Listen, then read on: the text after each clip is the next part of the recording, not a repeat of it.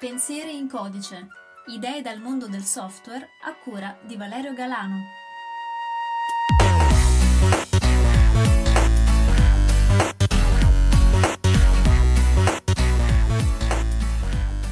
Buongiorno a tutti e ben ritrovati per un nuovo episodio di Pensieri in codice, il podcast in cui parliamo di argomenti presi dal mondo del software, di internet e della programmazione. Oggi parliamo di siti web. Ogni giorno ne navighiamo decine o centinaia, ma quanti di noi si sono mai chiesti come è fatto un sito web? Cosa accade dal momento in cui scriviamo un percorso nella barra degli indirizzi fino a quando pochi istanti dopo vediamo comparire la pagina sul nostro sito? In questo episodio proveremo a capire innanzitutto di cosa si compone una pagina web e poi in che modo essa viaggia attraverso internet per raggiungere i nostri schermi.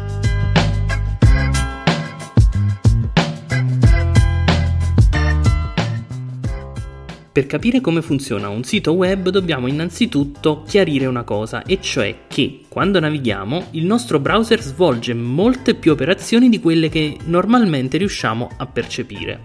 Esso infatti per mostrare a noi la pagina che abbiamo richiesto ha bisogno di recuperare tutta una serie di file e informazioni utili così da poter costruire la pagina stessa e da poter anche realizzare tutte le varie funzionalità che essa potrebbe essere in grado di svolgere. Ricordiamoci infatti che anche le web application, pur utilizzando le stesse identiche tecnologie dei siti web, ci permettono in realtà di fare operazioni anche molto più complesse. Pensiamo a qualcosa che utilizziamo tutti, come ad esempio il servizio Gmail. Di fatto noi accediamo ad un sito web con un browser, ma esso ci permette di fare operazioni complesse come ad esempio inviare e ricevere email. Inoltre avrete notato che sto utilizzando le parole sito e pagina in modo più o meno indistinto. Questo perché in generale noi siamo abituati a ragionare in termini di sito web, ma in realtà, tutto sommato, un sito non è altro che un insieme di pagine raggruppate secondo un criterio arbitrario stabilito da un web designer o basato sul fatto che esse appartengono tutte allo stesso dominio o allo stesso indirizzo. Queste distinzioni però non influiscono sulla tecnologia che compone le pagine che a loro volta compongono i siti e dunque non è importante concentrarsi su tale distinzione ai fini del nostro discorso. Semplificando quindi il più possibile possiamo dire che una pagina di un sito web è grossomodo formata da un file principale, una sorta di struttura che lega insieme tutti i vari pezzi, e poi da una serie di file accessori che vanno ad aggiungere elementi, funzionalità e aspetto grafico. Il file che definisce la struttura della pagina ed il testo in essa contenuto solitamente è un documento descritto utilizzando un particolare formato chiamato HTML. HTML è l'acronimo di Hypertext Markup Language e si tratta di un linguaggio appunto di markup, cioè una tipologia di linguaggio che permette di definire le funzioni delle varie parti del testo all'interno del documento. Utilizzando tale linguaggio è infatti possibile specificare quali parole di un testo ne compongono il titolo, quali il sottotitolo, quali un paragrafo, una tabella e via discorrendo. Tutto questo raccogliendo le varie parti tra due o più speciali parole chiave chiamate tag. Se l'autore del testo vorrà quindi dividere varie parti di esso in paragrafi, gli basterà racchiuderle all'interno di tag P. Se invece vorrà dare enfasi ad alcune parole, potrà racchiuderle nei tag strong e così via per tante altre possibilità. Come ben sappiamo però all'interno di una pagina web sono presenti anche molti altri elementi per lo più multimediali come foto, video, tracce audio eccetera. La posizione nella pagina di ciascuno di questi elementi viene anch'essa stabilita con i relativi tag HTML, ma il contenuto di ciascuno di essi è invece costituito da uno specifico file che può essere codificato in vari formati, come ad esempio JPEG, GIF, MP3 e tanti altri. Il documento HTML dunque non contiene questi elementi multimediali, ma solo le indicazioni riguardanti la loro posizione nel web. Il tag image posizionato in una pagina HTML, per fare un esempio, indicherà la presenza di un'immagine e conterrà l'indirizzo remoto presso il quale essa può essere recuperata. Un'altra tipologia di file che viene solitamente associata ad una pagina web è quella dei file CSS. Essi si chiamano fogli di stile e contengono istruzioni destinate al browser per specificare le caratteristiche grafiche dei vari elementi del testo. Con i fogli di stile è ad esempio possibile cambiare tipografia e colore dei testi, riposizionare o modificare la forma e il colore di vari elementi e tante tante altre operazioni anche molto più complesse. In teoria la fusione di un documento HTML, dei file multimediali e dei fogli di stile sarebbero sufficienti a definire l'intero aspetto della pagina web così come siamo abituati a conoscerla. Tuttavia, se questa pagina ha anche delle funzionalità avanzate ed è in grado di effettuare operazioni o reagire a eventi che l'utente scatena cliccando o sorvolando specifici elementi, allora quasi certamente nella pagina sono presenti anche una o più librerie JavaScript. JavaScript è un linguaggio di scripting che, detto in due parole, permette di aggiungere alla pagina funzionalità interattive che reagiscono a determinati stimoli. Ormai è molto raro trovare pagine web completamente prive di JavaScript, anche perché esso risulta molto utile per effettuare operazioni completamente trasparenti all'utente, come ad esempio applicare piccoli adattamenti basati sul browser utilizzato o raccogliere informazioni statistiche delle visite.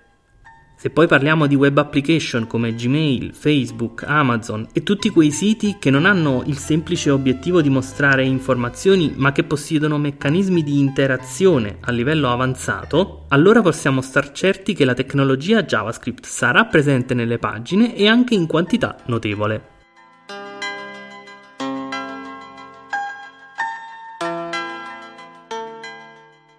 Ora che ci siamo fatti un'idea di massima delle componenti che formano una normale pagina web, possiamo provare a capire in che modo essa arriva a noi pochi istanti dopo che ne abbiamo fatto richiesta. Proviamo quindi ad analizzare come esercizio mentale che cosa accade quando richiamiamo una pagina con il nostro browser.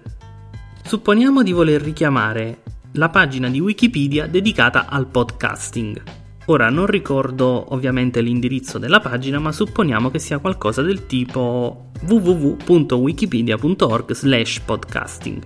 Appena avremo scritto questo indirizzo nel browser e avremo premuto il pulsante invio, il nostro computer contatterà una speciale tipologia di server che prende il nome di DNS, cioè Domain Name Server.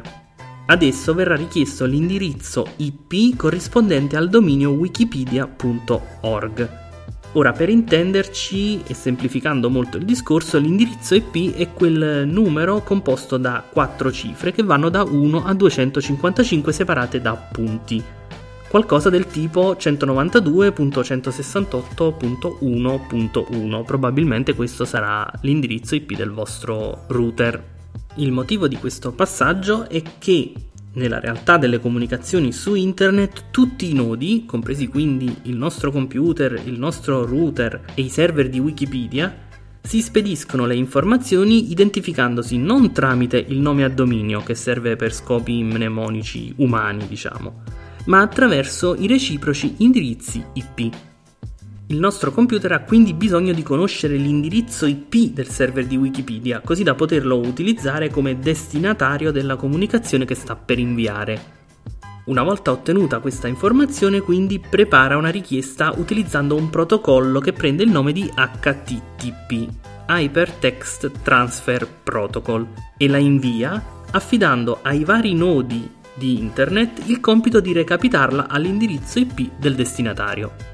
Concettualmente questa operazione è molto simile alla spedizione di corrispondenza tramite il classico servizio postale, in cui si scrive una lettera, nel nostro caso è la richiesta di ricevere una determinata pagina web, si compila la sezione apposita con le informazioni del destinatario, quindi l'indirizzo del server di Wikipedia, e si aggiungono le informazioni sul mittente, nel nostro caso l'indirizzo IP del nostro PC, affinché gli possa essere inviata la risposta.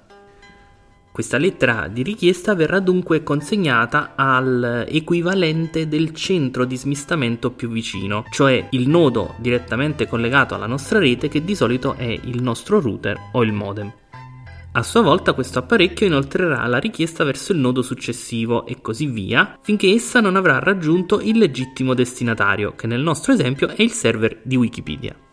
Una volta che il server di Wikipedia avrà ricevuto la nostra richiesta, la interpreterà per leggerne sia il mittente sia quella che viene chiamata la risorsa, e cioè la pagina che abbiamo richiesto di visualizzare. E fatto ciò si adopererà per produrre la risposta da inviarci.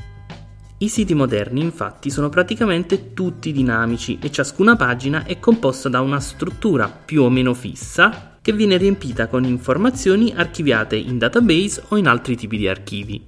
Il server web dovrà quindi letteralmente costruire una risposta in forma di documento HTML prima di poter rispondere al mittente, cioè noi, utilizzando lo stesso identico meccanismo che abbiamo illustrato finora. La risposta seguirà dunque un percorso dal server fino al nostro computer, badate bene non necessariamente quello dell'andata a ritroso, e a questo punto sarà il compito del nostro browser interpretare questo documento, assegnando la corretta impostazione alle varie parti del testo, aggiungendo quindi i grassetti dove servono, separando i paragrafi, evidenziando i titoli, eccetera.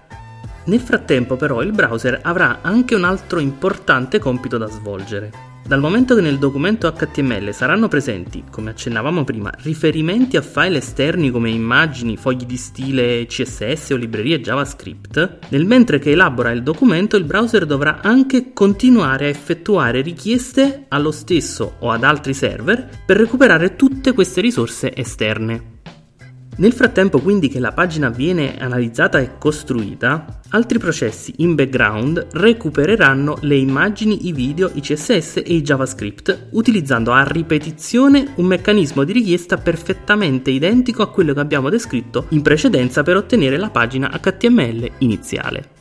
In pratica, ogni volta che noi apriamo una pagina web, abbiamo l'impressione di ricevere un unico documento fatto e finito, ma in realtà il nostro browser effettua per noi centinaia di richieste per recuperare tutti i file accessori.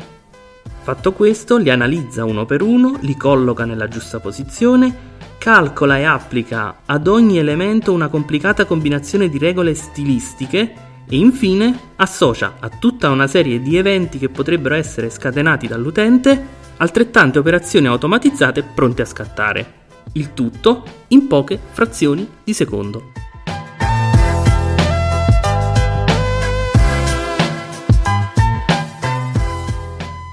L'avreste mai detto che ad ogni spostamento da una pagina all'altra, da un sito all'altro, si verificassero tutte queste operazioni? Nel ragionare su questo processo mi raccomando sempre di ricordare che eh, per poter esporre questi concetti sono sempre costretto a fare tutta una serie di semplificazioni e omettere le parti più complicate del discorso. In questo caso, ad esempio, abbiamo tralasciato il metodo che utilizzano i vari nodi per capire quale sia il percorso più breve verso cui inoltrare un messaggio, oppure quali operazioni esegue il server per costruire la pagina da inviare come risposta. A questi argomenti però sto pensando di dedicare degli episodi futuri, quindi se siete interessati non esitate a farmelo sapere. Io per ora vi ringrazio di essere arrivati fin qui, l'episodio è stato molto più lungo di quanto mi aspettassi, quindi molto rapidamente vi invito a commentare, condividere, unirvi al gruppo Telegram e ci sentiamo al prossimo episodio.